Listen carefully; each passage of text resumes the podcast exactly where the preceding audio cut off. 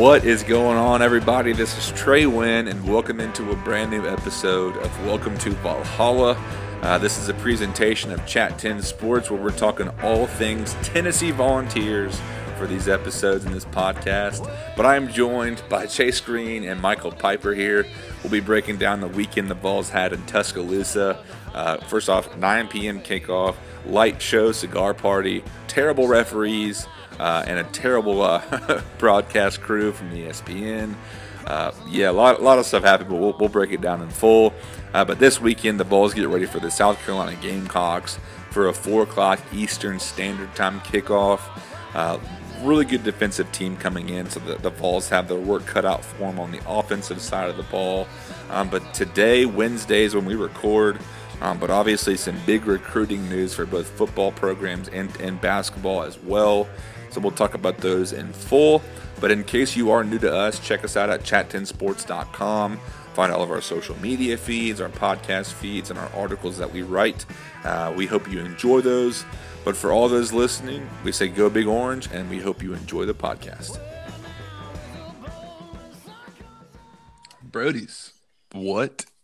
Uh, who's paying the referees in, in Tuscaloosa nowadays? Do you have any Uh, idea? straight from Nick Saban's paycheck. It's a part of the state-funded uh, payroll at the University of Alabama. One thousand percent.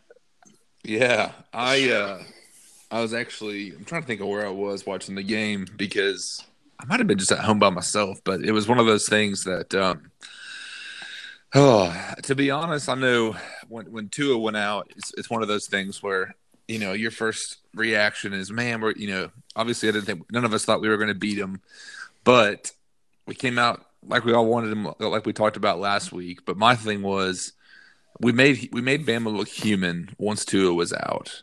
Yeah. And I, you know, I was talking to somebody today, um, just as far as I think right now, I think are we favored in the Carolina game this weekend? Uh, Have you I'm looked? not sure. I haven't looked. I have not Okay. seen the spread yet. Let me check. Okay, I'm getting I'm getting it pulled up. I think it's close, but I don't know um, exactly. But somebody was saying, "What's you know?" My buddy was saying, "What's up all the hype as far as we better beat South Carolina this weekend?" And I was like, "Man, we we kind of even with the referees calls and No, we're even with we're four and a half point dogs. Okay, but even with the the referees calls and you know obviously Tua and both Mao are going out, we we played pretty well. I mean, for obviously the score doesn't tell that, but there was a very distinct, uh, at least in my recollection, you know, effort and especially with Mac Jones, I think the backup his his name is for Bama. He he very much looked human. right. Um, pretty pretty big step down from Bama, which makes you wonder what the future looks like for Alabama. But obviously, this is a Tennessee podcast. But give me y'all's thoughts on the game. Um, just what stuck out. You know, what was good, bad, and ugly as far as the uh, the third Saturday in October. Well, Mike, you mind if I hop in first, bro? Go for it, man. All right. Well, number one, Tim Jordan. So I think we all thought after the first couple games that he was like a clear number three for us. Uh, you know, Eric Gray showed flashes of quickness and like elite athleticism that we just really didn't have and haven't had really since Kamara on a few plays, even though we didn't use him correctly. Uh, anyways, but uh, I thought, you know, Tim was really going to fade out and he just didn't have a whole lot of vision. And I've said this multiple times, but he just keeps getting better. And it all started once again running hard at the end when we're getting blasted by Georgia towards the end of the game. That's what Mhm. kind of kept him in line. And he did it again this week and really, really showed like he's just, he runs harder. He's getting way better. Like even on the first cut when he had the, the long, like 20 yard run at the beginning of the game, you're like, oh, you know, he saw tiny sliver, he had, a, he had some space, and you know he got free. Now he's not going to, you know, juke and jive. He's actually probably not going to break a ton of tackles, anyways. But he just runs so daggum freaking hard that he's going to, you know, have effort plays and give us a lot of life. And that was kind of a big thing for me this week. Mm-hmm. Yeah, I agree. I was I was really impressed. Um, really impressed with Tim Jordan. Uh, I was really impressed with the offensive line. I think coming out, and granted, this isn't maybe an Alabama defense that we're accustomed to seeing. They do have some holes and some gaps, but overall, it's still a top three defense in the SEC. And to see Tim Jordan come in and uh, play the way he did, and the and the offensive line open up the holes that they did, Um, I think it's a really big testament to the strides that the offensive line has made under Will Friend. I think a lot of people were critical of him last year, a little prematurely, uh, but you're seeing with you know a, a, little over a year or maybe approaching two years in the strength uh, and conditioning program, um, and then having a couple years under Will Friend, I really like what our offensive line has been able to do in these last couple games uh, against Alabama and Mississippi State. So for me, that would probably be my biggest. Um, I don't know biggest highlight of the last uh, last week and even the week before that as well. Uh, but yeah, Tim Jordan running like a man possessed back there. That's great to see. Um, so yeah, I really I was I was pleasantly surprised by the running game this week. Yeah. yeah. Great. Yeah, I, I agree. As far as I mean, Will Friend, I know last year was kind of. It seems like it was so long ago to me now, but it's one of those things. Like it's really to see where we are today, and then even to think where the offensive line was last year. I mean, talk, I know we mentioned it a week or two ago when Pruitt mentioned this team being hundred times better. Uh, I think the offensive line legitimately is hundred times better because it got so bad last year. Um, I think it's something I'm glad they've kind of stuck the same five guys out there and just let them mesh and let them go. Mm-hmm. Obviously, Trey Smith being out there is a huge a huge thing. And Wanya, you can kind of see Wanya Morris and Darnell Wright both maturing as the as the games go on and as weeks go by. But it's it. I think they talked about it. One of the ESPN commentators, I thought uh, Steve Levy Levy, if, I'm not sure how you pronounce it, but he was just terrible, man. Yeah. Uh, and then Brian Brian Griese, I think he talked about how the two tackles for Tennessee are going to be, you know, kind of bookends for the next three or four years, which is it is really exciting. Um, I did want to mention, like I know the I'm trying to play the play the game back in my head, but obviously Nigel Warrior's interception, mm-hmm. um, big shock to see Tua throw it like directly to him. But Nigel Warrior, man, he's not the, the fastest guy in the field. no, uh, obviously safeties are not known to be the fastest, but he looked. I mean, he was running in quicksand, man. Yeah, oh, gosh. I was I saw I think either Jaylen McCollough or uh, maybe it was Bryce Thompson that was running alongside of him, and I was like, "Is he going to hand it off to somebody else? yeah, he's, he's out of gas. Here you go." I wonder if he's just like, I just don't believe this happened. I wasn't ready to have my legs work at this part of the game. Yeah, um, to go 100 yards, but what a, what a shocker uh, for Tua. Yeah, that's I think that's part of it. And I'll, I'll spin off that because once again we forced the interception from pressure, and we made Tua kind of run around and freak out. I mean, that's only his second interception this year. Um, granted, I, I know he was 11 for 12 and a buck 55 before he went out, but also we got pressure on him hard on the interception. And then also everybody kind of forgets that he was getting sacked when he got hurt. So that's part of it. I mean, we right. that was another big jump as far as from what we saw. It carried over. We we got pressure. We got pressure against a really good offensive line, and that the, just the line of scrimmage for us this week was like this huge game changer.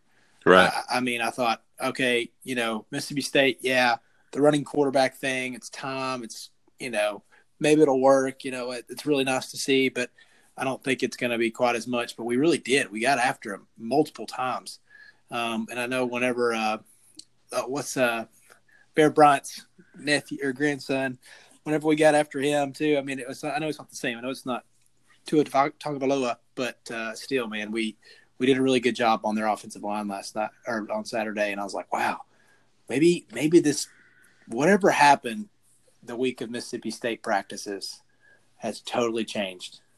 Yeah. I uh, I just wanted to kind of pitch it out there. Obviously, I think the big conversation post game with Maurer going out. Well, bef- even before the game, I think we all talked about after Mississippi State just sit Brian Maurer. I know I was screaming that from you know the the mountaintop, so to speak, as far as just let the guy rest. Mm-hmm. Obviously, Guarantano is there, um, but obviously the the what fourth and one or third and one, JG goes rogue play that looked oh to be gosh. a design run play because I think Trey Smith pulled.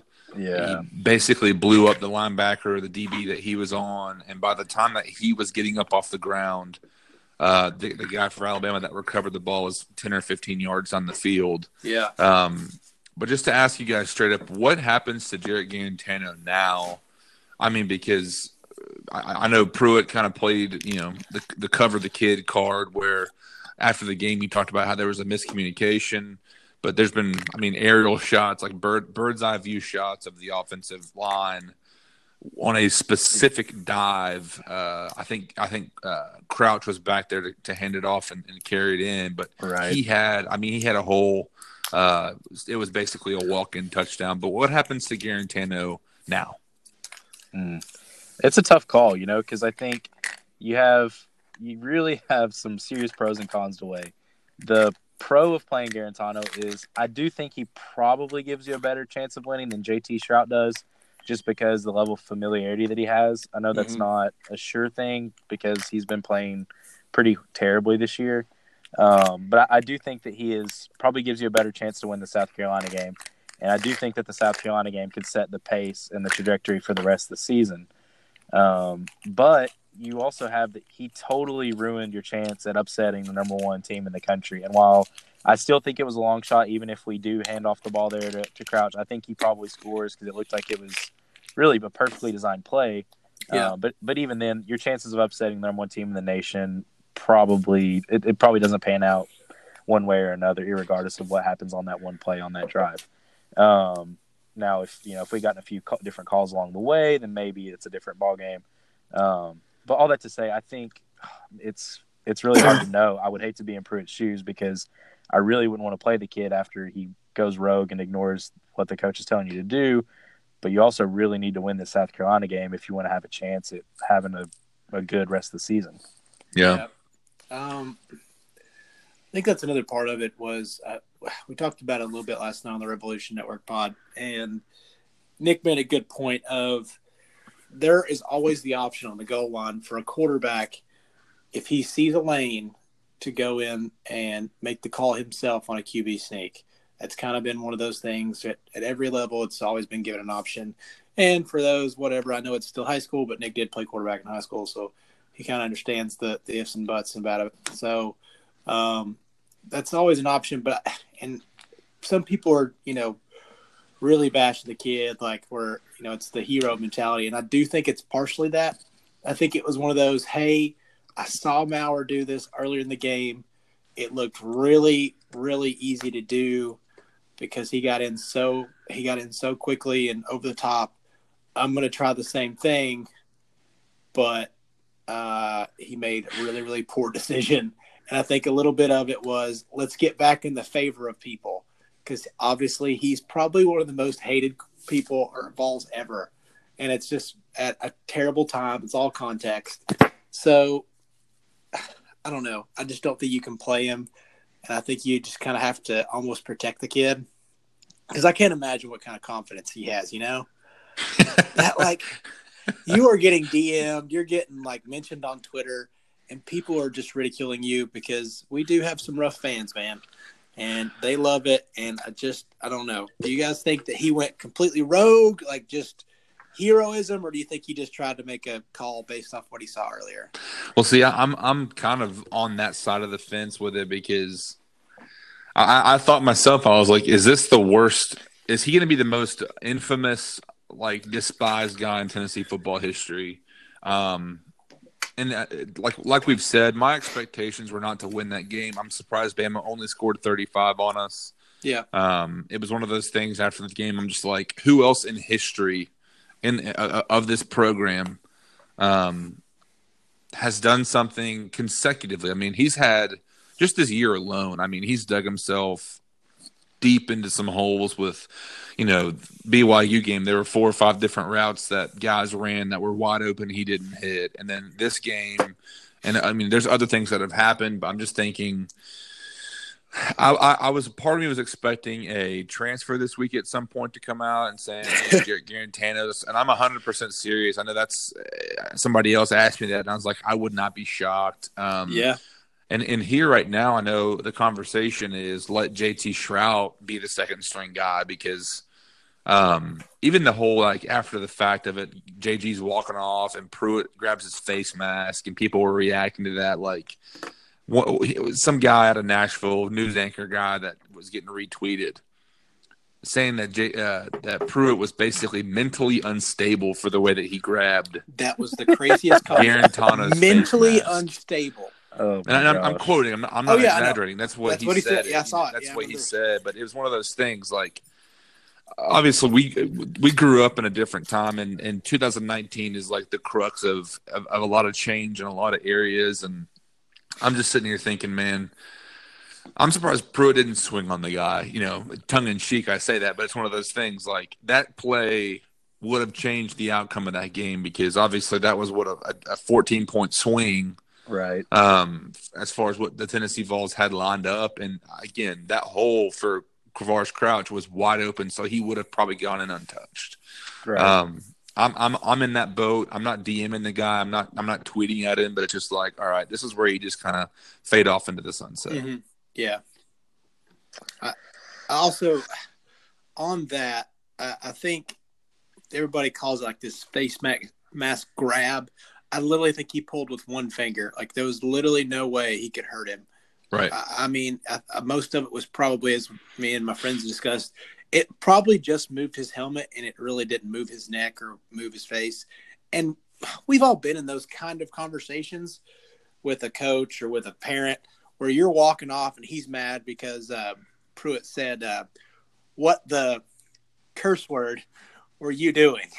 Right. and so I think it's one of those where JG thought he was he knows he made a wrong decision. He's mad at himself, and he really didn't want to hear it at that time. He's walking off. They're both walking off, and I, and I do feel like he probably gave the old "I don't want to hear this" sigh.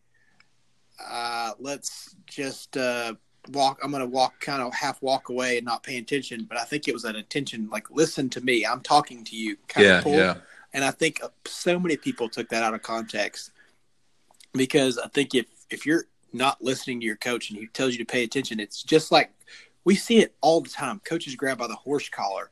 You know, it, why is this such a big deal? And I think if if we were good, if he was Nick Saban, like nobody cares. Right. Oh Nobody yeah. cares. Well, Jimbo Fisher. I mean, there's been four or five different photos of guys, coaches. I mean, f- grabbing. I know Jimbo Fisher had one where he f- straight up grabbed a guy's face mask and kind of shook him back and forth. Yeah. Um, but as far as what J, your, uh, Jeremy Pruitt said, he said, "Who told you to run the blanking uh, sneak?" Yeah. and, and that was you know you could tell that from his words because obviously again after the game he says you know we had a miscommunication but it's like jeremy we all knew before the game ended what was called but uh but mike what what do you think man what's what's going to happen and what needs to happen with Jarrett Guarantano? Man, I, if it was me, um, I think I roll with him. I think I give him a chance to redeem himself. I think he made a mistake for sure, um, and I was I was disappointed to see him make that mistake. And going back to the whole audibling out of it, if you see a lane available, I definitely um, I think there's a consideration for that. My primary issue is if you're thinking that or even seeing it, is there any way to uh, communicate that to Trey, who's playing left guard, as you're going into that gap right there between the center and left guard? Mhm. That for me was the biggest frustration. It was like, okay, if you do call the quick audible and say you're gonna like sneak it, then why still have your best offensive lineman pulling and going out and blocking on the perimeter? And so I think that for me was the, the primary frustration with the boneheaded mistake. But I think, you know, in this situation, you gotta you gotta do what's best for the team rather than try to punish a player who made a boneheaded mistake. Mhm. And I think what's best for the team moving forward is to ride with Guarantano, give him a chance to redeem himself, probably call a conservative game, but South Carolina doesn't score a lot of points. So I think, you know, if you go out there and, and you hang 24 on them, I think you've got a pretty good shot at, at winning. Um, so I think going forward, you roll with him until Maurer's healthy again. Um, I'm not sure what his timeline is, but um, yeah, I think I think that's how you have to handle it. If you know, if I'm if I'm making the call. Yeah. Yeah, I know today Pruitt said that uh, he's basically doubtful for South Carolina. Um, to to me, just not to come back at you with anything to to, to, to debate it, but I'm thinking. Um, for one, your, your point is saying how does he communicate to Trey Smith? Hey, I'm I've got my lane. I'm going to go. I, you know, most programs or most football teams in general are going to have if they're going to set it up for that in the huddle. Hey, we're going to run this this you know pull play, ISO, whatever you want to call it, play for Quavaris Crouch to get it and run it in. But if I see this, I'm going to call you know Omaha, uh, as Peyton Manning would say. You know, Yeah. and, and, and audible out of that one of the, but it, he looked like it was up under center and he just went you know there was no you know, Yeah. obviously, you know, body language or motion that would that would convey anything differently. But Right. It's just one of those things, man. I'm again, I'm I understand where you're coming from as far as having him, you know, kind of try to redeem himself, but it's to me like I think it's almost malpractice for them to give him the reins. And this is just my opinion because I know a lot of people feel the way that you do, and same on my end. I know a lot of people feel the way I do as well. But um, if if he is the best guy, you know, as far as giving us an opportunity to win a game, obviously we're getting into the stretch of Tennessee's schedule now, where it's all right. These are our not, not obviously not soft games, but games that we have a legitimate chance at winning. Um, if I'm Tennessee, if I'm the football team, I'm very happy with what I did on the field. And like we talked about, offensive line, defensive line. Um, but like we mentioned, moving into South Carolina, they've had two solid weeks um, Mhm. as far as just what they've been put on the field. Uh, if I'm Carolina and I'm I'm going into Tennessee at Neyland, it's a four o'clock kickoff uh, Eastern time game. Um, win over Georgia, you know they they lost by what ele- you know eleven against Florida. Yeah. So, and I, I think there were a couple couple questionable calls in that game, uh, if if I'm remembering That's- that is- correctly. that is that is very true because I Yeah. know that was another part of it was these refs were out to keep the SEC the way it is. You know, it was definitely the conspiracy theorist firing away last last Saturday. yeah, And I think Well, those I- claims, I think those claims are legitimate. You know, I Yeah. think based on what we saw, I don't think there's any reason to not at least make those kind of questions or claims. Yeah. But what were you Well, saying, Trey? Well, no, I'm just thinking after you know Darrell Taylor, like, and then even in the NFL as well. I mean, it's it is noticeably bad officiating. Um, and there were a few tweets I sent out during the Tennessee game of of SEC officiating and just saying like the Darrell Taylor roughing or unnecessary roughness call. Um, they showed it from the you know the kind of the sky cam angle, and they did one from the sideline that you could see. I mean, if you're pushing yourself up to, to get off of a guy, you're going to put hands on him and, and maybe shift his body weight. He almost looked like he flopped onto his belly a little bit, you know, it, not, not to sell it, but I just don't understand uh, what it's getting to. I don't know what Greg Sankey and the SEC is going to, do about it because I, I think there are those claims, and I wonder, I guess their response to it will kind of make it or break it and legitimize it or not. But it's just, a you never know what you're going to get every single week. But, um, Yeah. Uh, can I have an unpopular opinion on the Darrell Taylor one? For sure. All right. So the only fault that I have against him is the context of the game. Um, we were I don't remember where we were down at when we were there. But It was a one possession game at that point. it was point. one possession game, and we just forced the three and that was out. a, yeah, that was a third down. that was Yeah. third down. We forced the three and out. We actually have our first bout of confidence, and that's a little too much. And I think that was just one of those. The refs are already against us. You Mhm. can you have 15 different ways you can get off the guy, and he pulled the ego move like to show the dominance. Like, and I think they saw that, and that's all that was because I think he could have rolled off of him. He hung on there, and I kind of knew as soon as and I said it, I, I tweeted out too. I'm like, come on, man, you just can't do that in that situation. And I know I think it's a terrible call, but in context, I knew they were going to do it because it's just an ego move. It's like a dog market his territory. That's all that was. That's Yeah. just it's one of those that I hate that, but it's just what they saw and they're gonna call it because everything was going against us. Right. And it's like, man, you just can't do it at that time. And I know and I know it sucks, but dude, roll over. I know it doesn't look cool, but when you get up, he gave him a little love tap. Like that was that was a hey, I'm feel me, I'm here and I'm gonna keep coming. Because you know, Darrell did have not good not pressuring quarterbacks and running backs. So I was like, well, you know, and we finally got a boost of confidence, but roll off of him. Let's maybe have a chance to tie this game. Instead, they got the first down. It's like, dang gum, dude. Yeah. I hear what you're saying for sure, and um, and I think, you know, I I've, when I first watched the replay, I was like, wait, did he like kind of half hump him, which is kind of weird, but like he he laid on him for a long time, and as he was getting up, it looked kind of weird.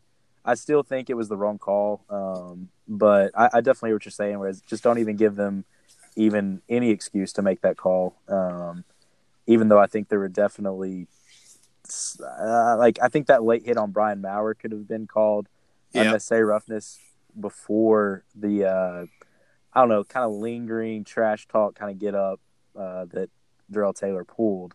But I definitely hear what you're saying. You know, in that scenario, you have to know, okay, we haven't been getting the calls all night. Just get the sack, immediately get off. I don't think what he did was unnecessary roughness, but I, I hear what you're saying for certain. Yeah. Well, I, I did want to make clear for everyone listening that the, the bad opinion and the unpopular opinion came from Chase Green, who's on Twitter. At, Yeah. at MC Fire Green away, 423. baby. I will I will spout that off at any time. I'm I ready. To, kid. I'm, I'm ready. No, no, bring it on, baby. No, I, I know, I know it is a very, you know, unpopular uh, as, as far as divisive, you know, call. Um, I don't think it would have been that bad had it not been even like we were saying. I think the the South Carolina Florida game was earlier the afternoon. Well, yeah, I'm remembering now. It was a nine o'clock kickoff. Yeah. And I was just wiping my eyes trying to stay awake. But um, I I, don't think it. I don't think it a would have been that did you get- bad if did it y'all get a nap in that day? I did. Uh, I, I knew, I thought not. I, thought you said you did, Trey. I, I couldn't remember if it was in our group or what. I- and I thought I thought, I man. I was so I was so jealous because I, I thought I had it timed out right and I just couldn't get it in that day. And I was like, well, you know, fire up the coffee pot, baby. Yeah, no, I think I did both. Yeah.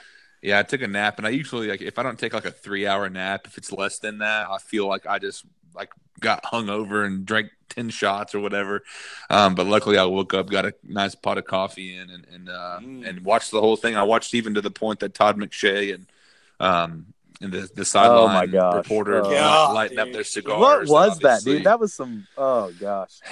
it it just proves the fact. I mean, I I get it. Like Bama makes them money. I get it, but that Bama, you know, the, the whole light show I thought was uh, did not look great on on the broadcast. No. Um, you know, the prime the, the the prime situation that we've been talking about with with Guarantano's uh sneak when it went to the sideline shot it looked like they were in like some meth lab cave because they were moving the lights and strobing the lights it's like and, and and I get it. A lot of guys were saying it looked terrible, but there's no question that Tennessee will have those within two to three years. Oh, for sure. Um, Right, Because right. now it's all about playing underneath the lights and the recruiting aspects of all that stuff. But right. um, I just hope it's not a common trend for the nine o'clock kickoffs because yes, I'm getting older. We're all getting older, yeah. and and it was rough. But um, but let's move to South Carolina this weekend. Uh, just speaking specifically, we've seen um, what they can do as far as Chase, like you mentioned, not- they're not putting up a ton of points, um, but somehow they're getting these good teams down and and, and you know being competitive.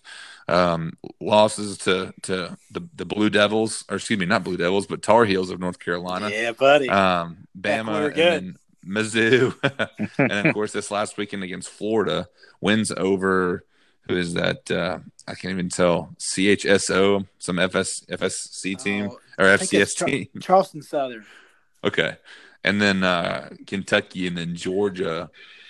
What aspects of this team are y'all concerned about um, on both sides of the ball? Uh, I think for me, uh, you know, Will Muschamp always has a strong defense, and I think this year's no exception. So I'm curious to see what we'll be able to do offensively, particularly if we're playing JT Shrout as our starting quarterback. We're really, you know, Shrout or Guarantano if if Maurer's unable to go.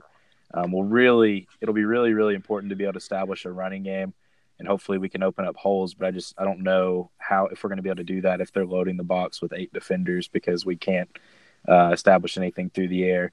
Um, and then their their running back on the other side, uh, they've got a really strong running game. Uh, the the guy, I think the main guy is a transfer from Clemson from last year. I think his name's like Tavian Feaster or something. Yeah. Had a On huge the- Yeah, game. Tavia.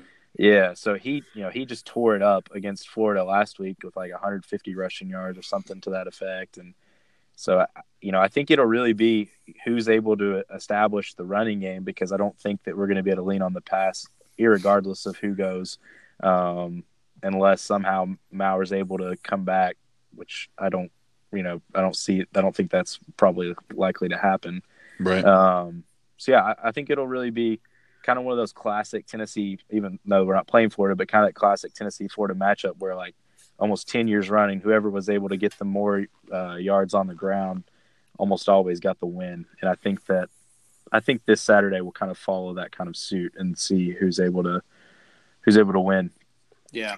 But I agree with that because I, I, I don't, I don't think Hilinski's just, uh, you know, out of this world. So, uh, if it is going to be JG versus Hilinski, then uh, it's definitely going to be a running back a feature. Um, everybody was kind of riled up because Dowdle was listed as out because I think he got hurt maybe the first or second play of the game in the mm-hmm. Florida game. So he's listed as out this week, but thinking about it was Tavien Feaster had 25 carries for 175 yards last week and absolutely lit Florida up. So it's one of those where you get the replacement aspect. He was like, you know, it's like David Johnson and Chase Edmonds this week in for Arizona Cardinals. It's like, oh yeah, we got David Johnson out, but then this this, this no no name guy comes in and just eats them alive. And people, you know, the South Carolina, I was looking at it, they were like, hey this guy could really play. We were all kind of waiting for to see him, especially as a transfer in. So it's like, all right, we finally got this guy to have a chance, and he balled out. So um, our our defense has really got our front seven's got to keep playing well, and you know we'll actually have a full half of full full game from Toto. So we'll see how that goes. Uh, yeah, I, I think that they can cause some turnovers. So you know it's just limiting bad mistakes and bad plays. That's that's yeah. that's what you have to worry about. And I hate to keep pounding at JG, but it looks like he probably will start. But man, right, got to be smart this week. And uh, just to touch on Maurer's situation, I know the first week it was considered a neck strain, and it's just because it was above the head or above the shoulders are above. They have to like consider it in concussion protocol. So it sounds like a lot of people think that he went to Vanderbilt today because of the neck strain more so than the concussions because you know a concussion's a concussion but they want to see what it's all about with the neck and the head and make sure that it's nothing as far as true damage because i don't think it's so much concussion is more of you know something to do with the the connection mus- muscular or nerve damage kind of thing so Right. I wonder if that uh, two weeks ago, whenever he landed on his head, Mississippi State game, I, I wonder if that kind of led to a stinger or something like that. Yeah. Um, because I'm sure that was not comfortable. But uh, my thing is, Ugh. and again, it's almost. I know some people are probably questioning the coaching staff for, for playing him last week, but I get the competitive aspects. I'm sure he wanted to go. If he can go, he's going to go. And and right now, I mean, somebody we were kind of talking on Twitter, going back and forth about it, and just saying, you know, is this? He's I think he's had three weeks that he's played, and all three games he's been taken out, and I think it's just the the youth and, and him being a true freshman player yeah. of trying to do too much, overextending him himself, and um, I think this week's obviously against Bama was was different, but I think uh, I think had the roles been reversed and Tennessee makes that hit on Tua and he lands on the court, you know, and on his uh, offensive lineman's leg and gets a concussion, I think there's definitely a flag. Yeah. Um, and I think Pruitt talked about that after the game, but um, yeah, I mean, I, am completely fine um, with them sitting him just for the sake of his health. Yeah. But at the same time, I know I'm looking at the the uh, Carolina Gamecocks, just the defensive backs. A guy named Israel uh, Mukuamu um, has four interceptions this year. He's leading in tackles. They've got four, three or four guys that are uh, four sacks and or or more. Jason Kin Kinlaw, or excuse me, Javon Kinlaw has five sacks right now. So, like you said, uh, Mike, the uh, the defense is going to be coming at them. It'll be fun to watch the offensive line go up against these guys, you know, and just see how they can, you know, can do it. Because uh, I think Carolina's obviously get pretty set on defense, but again, you mentioned it, Chase. As far as uh, whoever starting quarterback is going to have their going to have their work cut out for them to to play conservative and play smart and decisive, and and at the same time, we've talked about it consistently, and I'm sure anyone who's a Tennessee fan listening knows this run offense for the Vols is is our strength. Um, yeah, in the trenches. I mean, Tim Jordan, the, the three headed monster between Todd Chandler, uh, Tim Jordan, and and uh, Eric Gray. I mean, you gotta gotta let these guys go, and maybe that throws opens up some throwing lanes. But uh, also, side note, I know Daniel Bituli getting the targeting call. He'll be out the first half of this week, um, so he's been kind of the captain for even for the young inside linebackers uh, there. But um, yeah, it'll be it'll be interesting to see what happens on, on both sides of the ball. But um, but yeah, I know there was um, moving on here. There was actually some big news, um, obviously for the, the, the football program, but also Yep, yep. Uh, we'll talk about some Tennessee basketball here in a second. But three, the Whitehaven boys. Mm. Um, Yes. like, it, it's it's happening, man. Three different guys. You got Bryson Eason. Um, let's see, Fr- uh, Martavius Frenchie. Is that his name? Yeah. French. Martavius French. Yeah. French. Yeah. Okay, I'm sorry. His his handle Frenchie. is, is Frenchie. Yeah, and then Tamarion Mc, McDonald, all coming, uh, all four stars. I don't know. You guys might have to speak as far as their positions, but um, I'm I'm just happy to see some four star guys, in state guys coming out. Um, it's a really good move and a really good uh, look for for Pruitt and the coaching staff. Yeah. Um, but obviously, Trace, I'll let you guys talk about some basketball here with with a, a big five star recruit today.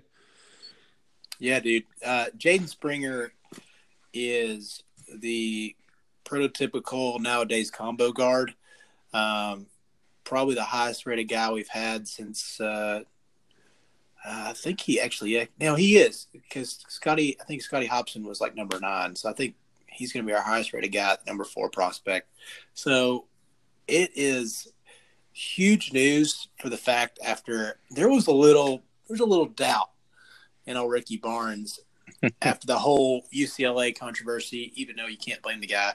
If any of you mofos complain about wanting to go out, if, if they would have paid your taxes to go out, if that was the biggest deal, was like the tax exchange part of it, I, I feel like the buyout. Mhm. If they would have paid you to go live in California and coach at UCLA, you, everybody listening to this would have done it in Right. situation. I, I, I love love East Tennessee. It's probably where I'm going to make my home for most of my life. But dadgum, dude, you get a chance like that and get paid absolute bank, you probably would have done it. But the good Lord willing kept him here, and he got his third five star. I mean, my goodness, dude, this guy's coming out, and we're gonna we moved up to number four, didn't we today? Yep. Yeah, yeah. Yeah, With a bunch of blue bloods, man. yeah. Yeah. Take that, Carolina Duke. Well, it's funny because uh, I know a couple tweets out here today says that you know five star Keon Johnson and Corey Walker for next year's class, and then people are throwing out gifts of or gifs depending on how you how you say it, just duffel bags full of cash. You know, that, Yeah. that we're somehow paying players. But uh, Yeah. I mean, my No thought comment. just to kind of give my just to give my two cents. Like obviously last year with Admiral, with Grant, like you, you lose some some huge guys as far as leadership and just obviously play, but it doesn't seem like that uh, that gap in between classes is going to be too long because. Um, I mean, it, it's it's exciting this year. Obviously, there's going to be some expecta- expectations that have uh, changed Yeah. but it'll be a lot of fun. I wish they, I wish they were coming through this year. It'd be a lot of fun to see them here and now. But, uh, but yeah, it's exciting for sure on, on both sides, football and basketball. Our time's coming. Mm, yeah, and to go back, circle back real quick to just the recruiting news, man. Jeremy Pruitt is making moves in, on these in-state guys. Like I was going back, and we legitimately have a shot at landing six out of the top seven recruits in the state this year, which is absolutely incredible and a testament, I think, to to what he's doing. Um, and I think if we're able to really build uh, a border around Memphis and around the state. I mean, the in-state talent's only getting better and better, and the the Whitehaven trio, you're going to see them try to recruit other Memphis guys like Chris Morris and Omari Thomas and all these other guys. So I think, um, man, I, you know that can't be overstated how important that is um, for for Jeremy Pruitt moving forward and and really making inroads in Memphis, which has been a hotbed that we really haven't been able to capitalize on. And I, I mean, for really the last five, ten years, outside of guys like Trey Smith and the occasional blue chip guy that we're able to pull every now and then. So, um, not to change gears, but man, No, I'm no. really fired up. Um, Yeah. to, to see us making big time moves in Memphis because I think that that could pay massive dividends uh, for the program moving forward. Yeah, I, I agree, and especially right now for their, you know, how the year started. I mean, that's a that's a pretty big swing. Obviously, the last couple of weeks have been pretty good showings, and then getting a win over Mississippi State. And how valuable are those SEC wins? And I'm hoping we get a few more. But um, I mean, it's it's going to be, and, and of course, you know, Niedermeyer, their whole staff is just it's you- you're starting to see it on the field. I feel like, but also just the recruiting end of it. I mean, this is obviously one of the best teams I believe in the country, and it's just a matter of time until again, we've talked about the hole they've had to dig themselves out of after Butch Jones and John Currie. But I mean, I, am optimistic, not just for basketball, but I mean, I'm optimistic for football because, like you said, I mean, they have their plan.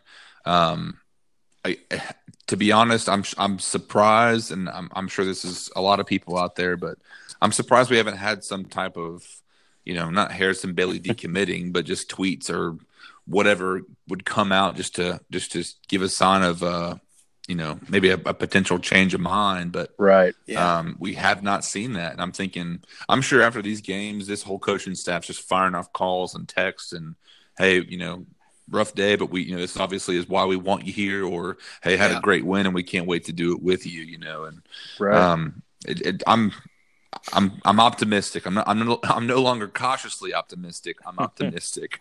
yeah. Uh, for for Pruitt and the boys. I think I think the atmosphere sells it. You know, we we mm. talked about a couple of. I think it was like Barstool, Tennessee, or whatever, posting about the atmosphere that was the Georgia game early on, and it was like you know they're bad right now. Can imagine what it's gonna be like when they're good. I think that's a little. That's probably a part of the sales pitch of whenever these recruits come in right now, it's hey, you know, we're going to get better, but look how good they are now. Imagine if we were, you know, undefeated going into Florida. You know, oh, yeah. you know what that's going to be like as a as a player. I mean, I, I myself, I would probably puke as I'm walking out, run or running through the tee. You know, like I'm just yeah. like I just turn into like an instant gif. You know, like oh gosh, the puke, the puker. You know, whenever something's going wrong, like whenever you're like having a really bad day, like you just get a, a gif out of the guy that's puking on the running through the power tee. But um, no, it, it's it's awesome to see that we have really came into Memphis and kind of made our mark in that in that market. Yeah. And and I hate to put it that way, but that's what it is, man. Because you know you get a couple of these guys and it's just words throughout town, and these big town recruits see each other and hang out with each other, go to the same camps, and do all these play days and stuff like that together. So they know each other now, especially through social media, and it's kind of probably weird to relate to people, especially nowadays with social. And these kids have like 150,000 followers and they're 17 years old. Right. Like, hey, who else can relate to me? Oh yeah, the other five star that's at Whitehaven right. Know? So it's like these guys kind of stick together. And um, it's kind of the same way in basketball. We're going to get a couple of these and start to make our mark and take away from Penny and those evil boys over there oh, in Memphis. Man. so the trying to hype it up, man. We are, baby. I want to stir that pot. This is going to be, and it's going to be a really good game this year. They're going to have a bunch of young talent. We've got some older guys and some some holes to fill, and they think they're very confident. And um, I just think that finally making our mark and getting these guys in just uh, really makes me happy, especially in yeah. basketball, because I, have always been a fan of Rick. I think he just kind of handles, handles himself so well. He seems like a guy everybody would want to play for. So, and I and I get why I don't think he should have ever said that in the radio interview, but he did. Whatever, it's over now. Um, and he's obviously just a fantastic recruiter. Has been his entire career. I mean, the guy has countless NBA players and maybe what is the best NBA player in the league right now, Kevin Durant. So, hey, the guy's doing it. Not a bad, not a bad uh, conversation starter. Hey, I'm the guy that coach KD at Texas. yeah, you know that um, guy. Yeah, no, I, I, did want to wrap back around to what you said as far as you know for for Vols recruits for football, um, but but to rebuild the program and to be a part of that has, has got to be a big selling point because I know there's probably you know, guys at our age that when we were, you know, in college and looking back on that and guys like Al Wilson and, you know, Albert Haynesworth and John Henderson. I mean, Peyton Manning, obviously, there's so many other guys that we looked up to. But just for the East Tennessee crowd and beyond of, you know, obviously not just you'll never have to buy a drink at a bar in Tennessee, but it's one of those things just to be renowned. You'll always have a place on the sideline. You'll always be a part of the VFL family. Like, mm-hmm but just to get it back to where obviously we all want it to be. Um, and I don't, I don't, I don't have a time frame as far as well within this many years, but um, I, I think those days are coming sooner than later. Obviously, I'm, I'm, I'm optimistic, and um, I, I still believe this year. I mean, obviously, this weekend's a big factor, and if we can go bowling, but Um, if if we are a five and seven or four and eight team, like you know, it is what it is. Obviously, rough start, but this this stretch in the last few games has been really fun to watch. Yeah, Um, yeah. And we all hate more moral wins, but these guys have been walking in confident and walking out confident because because of the the grit and the, the you know they don't quit like Pruitt said after the game. Um, it's something to be proud of, I believe. So, Yeah. all right. Any other things y'all want to cover before we wrap this sucker up? man, uh, just a big, big week in all Vols recruiting and all Vols seems like. So hopefully we just keep this ball rolling. This is this is great. I love I love like having these content days, man. Yeah. Oh, Hey, yeah. we just got we got three five stars and a four star for 2020. You know, Mm. along with Josiah James, who's probably gonna.